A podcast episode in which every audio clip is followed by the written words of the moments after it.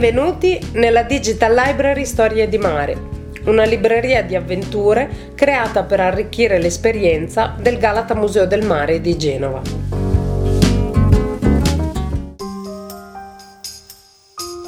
Genova si affaccia sul mondo.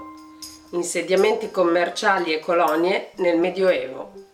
Via Trebisonda, via Tavarca, piazza Metellino, via Galata sono alcuni nomi di vie o piazze nella città di Genova. L'edificio del Museo del Mare si chiama Galata e richiama una famosa torre a Istanbul, in Turchia. Anche nell'area intorno al museo, la Darsena, troviamo altri edifici che hanno nomi di luoghi lontani. Da cosa deriva la scelta di questi nomi?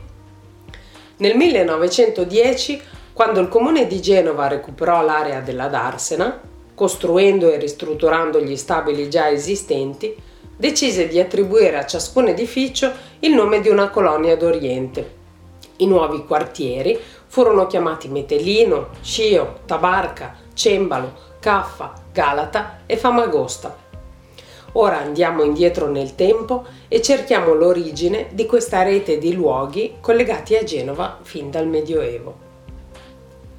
Il Museo del Mare e il Museo Navale di Pegli, oltre ad altri musei in città e archivi, contengono testimonianze storico-artistiche che ci aiutano a ricostruire la storia della presenza di Genova nel mondo.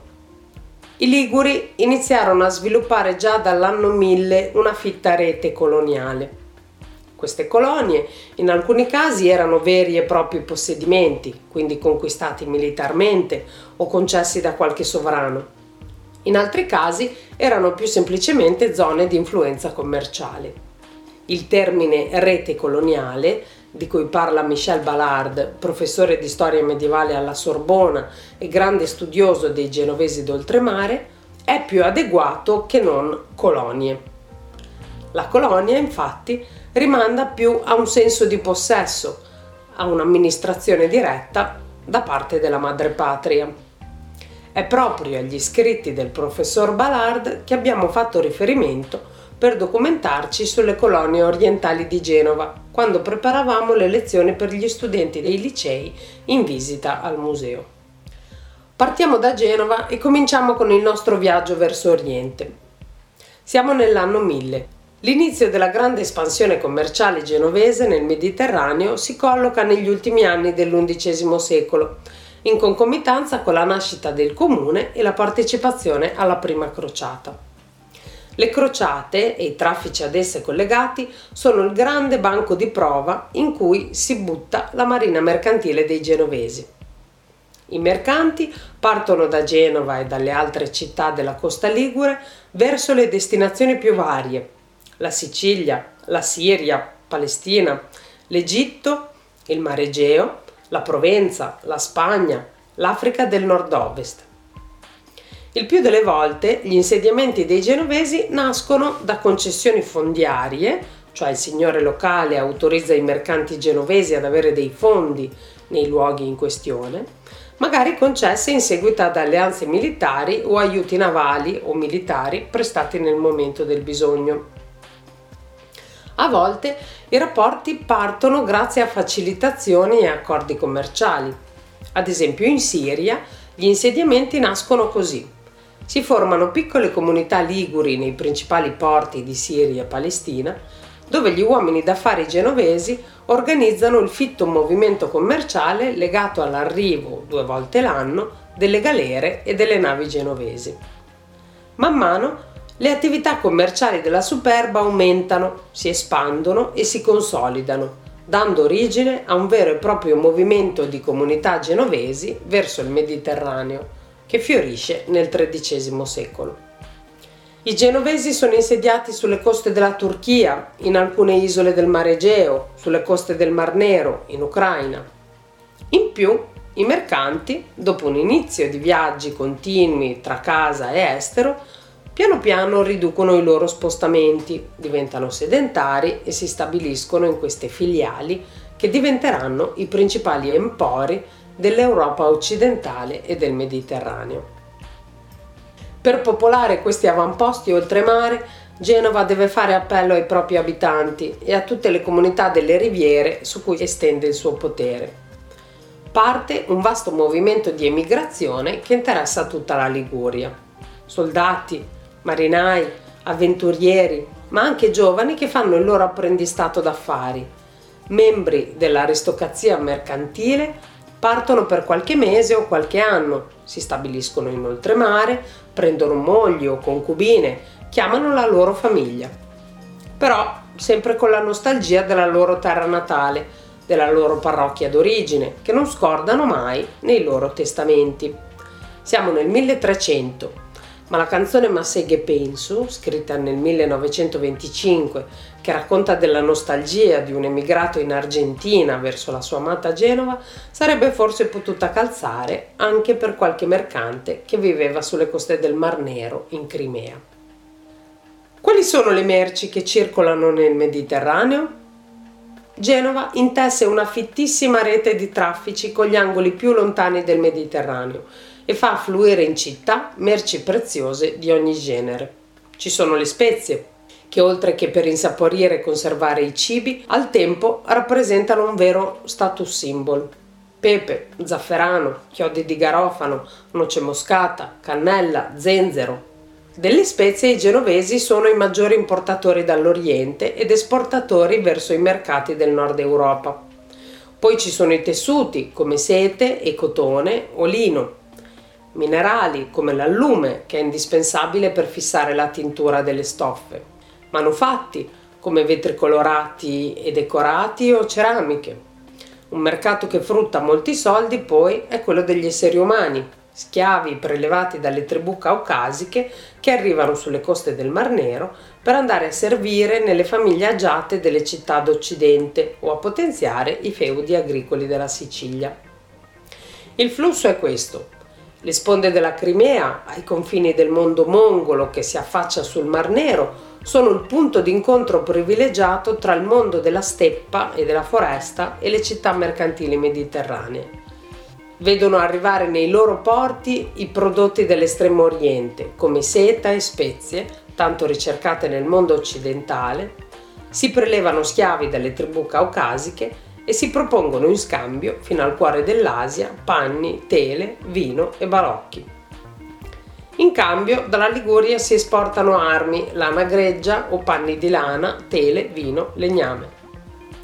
Inoltre, le navi che partono dall'Europa sono anche cariche di persone che viaggiano a pagamento, sono i mercanti che viaggiano per affari. Intermediari fra economie complementari, le colonie genovesi sono anche centri che valorizzano le più importanti risorse locali, cera, miele, pellicce, cereali, allume. La nascita dei primi cartelli commerciali si deve allo spirito di invenzione dei genovesi d'oltremare. Nella seconda metà del Trecento, poi, in seguito alla grave crisi generalizzata del commercio mediterraneo, i genovesi si specializzano nel trasporto su lunga distanza di partite di merci ingombranti e di basso valore, come il grano e l'allume.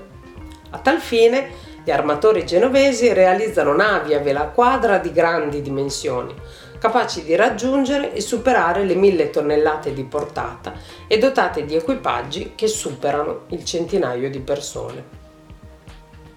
Che tipo di gestione avevano questi avamposti commerciali, queste colonie? Per riuscire a valorizzare gli insediamenti non c'era bisogno di sottomettere pesantemente le popolazioni. Era sufficiente coinvolgere le elite del luogo e lasciare loro una parte dei profitti, mantenendo la gente comune nella propria condizione. Gli stabilimenti oltremare erano a volte governati da terzi, molto spesso da musulmani, dove i rapporti si fondavano attorno alla libertà di commercio, subordinando la loro fedeltà di sudditi a un'autonomia sociale e religiosa che non sfociava quasi mai in richieste politiche. Altre colonie venivano governate in proprio dai loro colonizzatori che si costituivano in una speciale forma di società detta Maona. La Maona è l'associazione di un gruppo di mercanti che finanziano in comune un'impresa commerciale o una spedizione oltremare oppure che ricevono in concessione un territorio o un bene da sfruttare in regime di monopolio, in cambio del finanziamento stesso al concessionario. È famosa la maona dell'isola di Chios, nell'Egeo. In questo caso i coloni genovesi, per aumentare i vincoli tra di loro, assumono perfino lo stesso cognome, quello di Giustiniani. I luoghi L'espansione commerciale genovese si muove in maniera fluida a seconda della situazione internazionale politica ed economica. Nel XII e nel XIII secolo fiorisce verso Oriente, Egeo e Asia Minore. Nel XIV e XV, persi a volte irrimediabilmente i vecchi mercati, questo si rivolge verso nuovi mercati, il Mar Nero e dopo verso la Spagna e il Portogallo. Gli insediamenti genovesi nel Mediterraneo sono oltre un centinaio. Vediamone nel dettaglio alcuni, quelli più importanti e noti. Soldaia, Caffa e il Mar Nero. Soldaia, vecchia città bizantina, passata sotto il potere dei mongoli nel 1249, poi divenuta colonia veneziana. Passata nel 1365 in mano ai genovesi, fu una concorrente di un'altra importante colonia, Caffa, situata sempre sulla costa della Crimea. Nel corso di due secoli i genovesi fondarono diversi insediamenti sul litorale della Crimea, in siti già colonizzati da greci e bizantini. Questi insediamenti costituiscono uno spazio intermedio tra i paesi sedentari del Mediterraneo e il mondo dei nomadi della steppa. Caffa, Caput Gazzarie, Soldaia, Cembalo e altre sono situate ai confini del mondo mongolo e della steppa. Sono un dominio genovese ricco di potenzialità economiche, polietnici tra latini, greci, armeni e tartari. Chios e Mitilene. Siamo in Grecia, nell'Egeo, più o meno a 2500 km da Genova, 1300 miglia marine.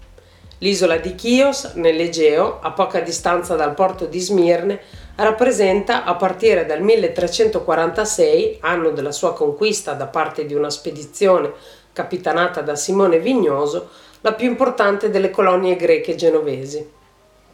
L'isola ha due vantaggi. Il primo, la posizione strategica. Essere all'interno dell'Egeo rende più semplici per i mercanti raggiungere il Mar Nero. Il secondo sono le produzioni locali, la più nota è quella del mastice. Il mastice si ricava da una resina di un arbusto, il lentisco. Questa resina profumata viene fatta cristallizzare e si usa come gomma da masticare, utilissima per l'igiene dei denti.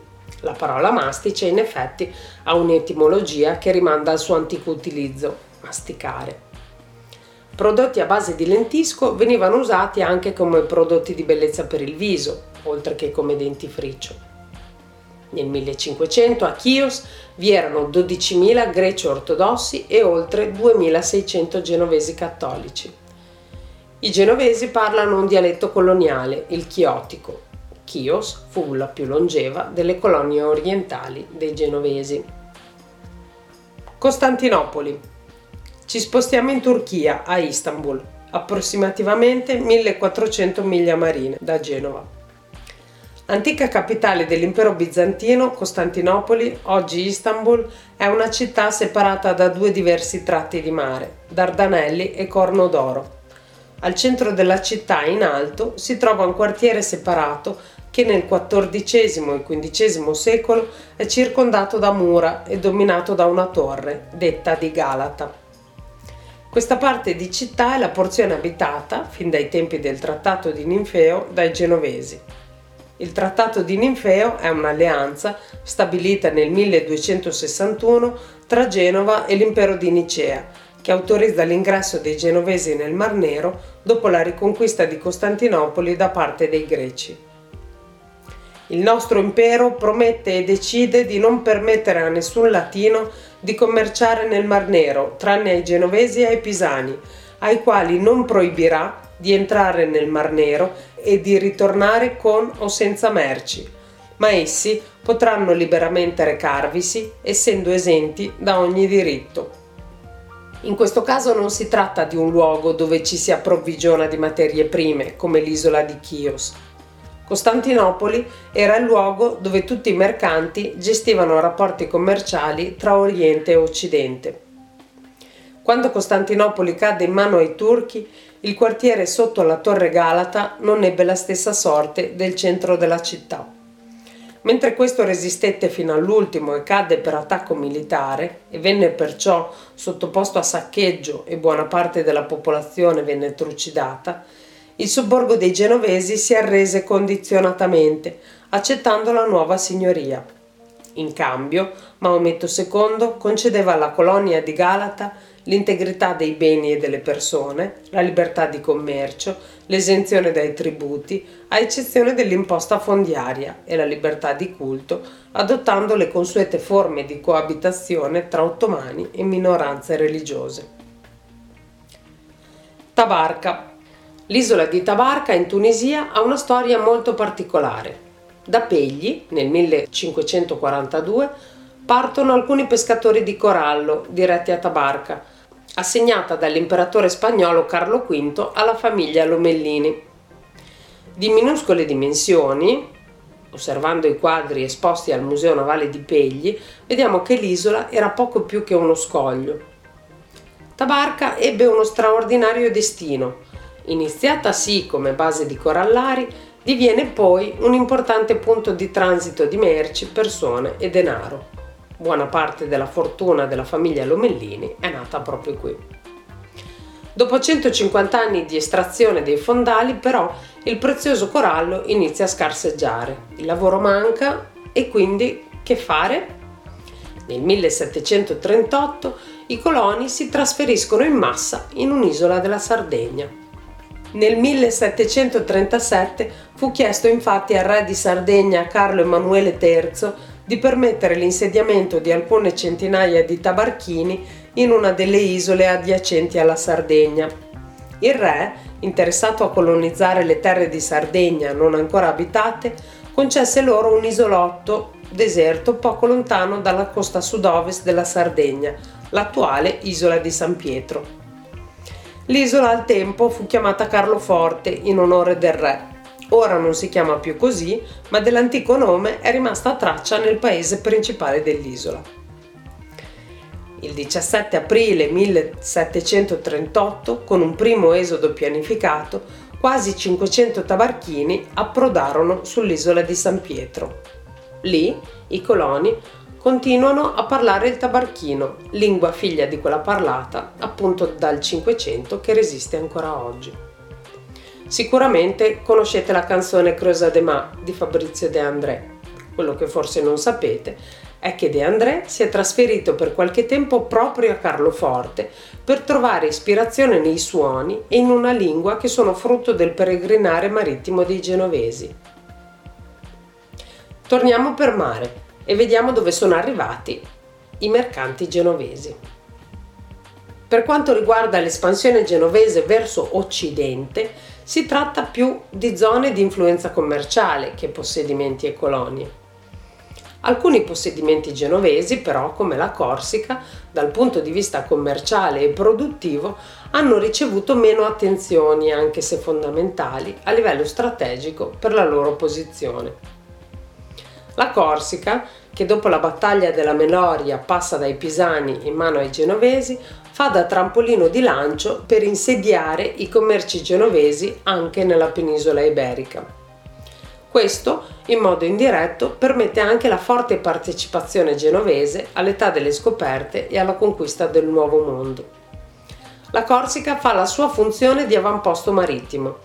La colonizzazione ligure si concentra soprattutto lungo le coste per utilizzare porti, anfratti e approdi, mentre nell'entroterra, dove le ostilità locali sono esplicite, i genovesi si limitano a presidi o a centri strategici lungo le strade principali, come ad esempio Corte. Gli insediamenti genovesi nel Mediterraneo sono stati oltre un centinaio. Isole, territori, città, o anche soltanto quartieri di città che i genovesi hanno sentito come propri. È curioso pensare che le persone che oggi emigrano dalla Siria, dalla Turchia, dal Nord Africa e dall'Ucraina potrebbero essere discendenti di quei primi genovesi che migrarono, oltre 700 anni fa, a cercare fortuna e ricchezza verso quei paesi.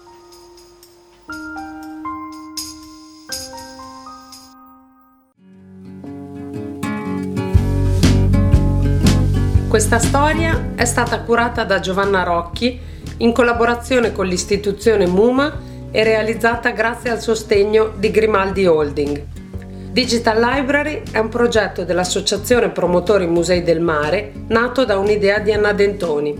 Per scaricare le schede, immagini e contenuti aggiuntivi collegati a questo podcast e ascoltare altre storie di mare, collegatevi al sito promotorimuseimare.org slash digital-library. Ci sentiamo alla prossima storia di mare.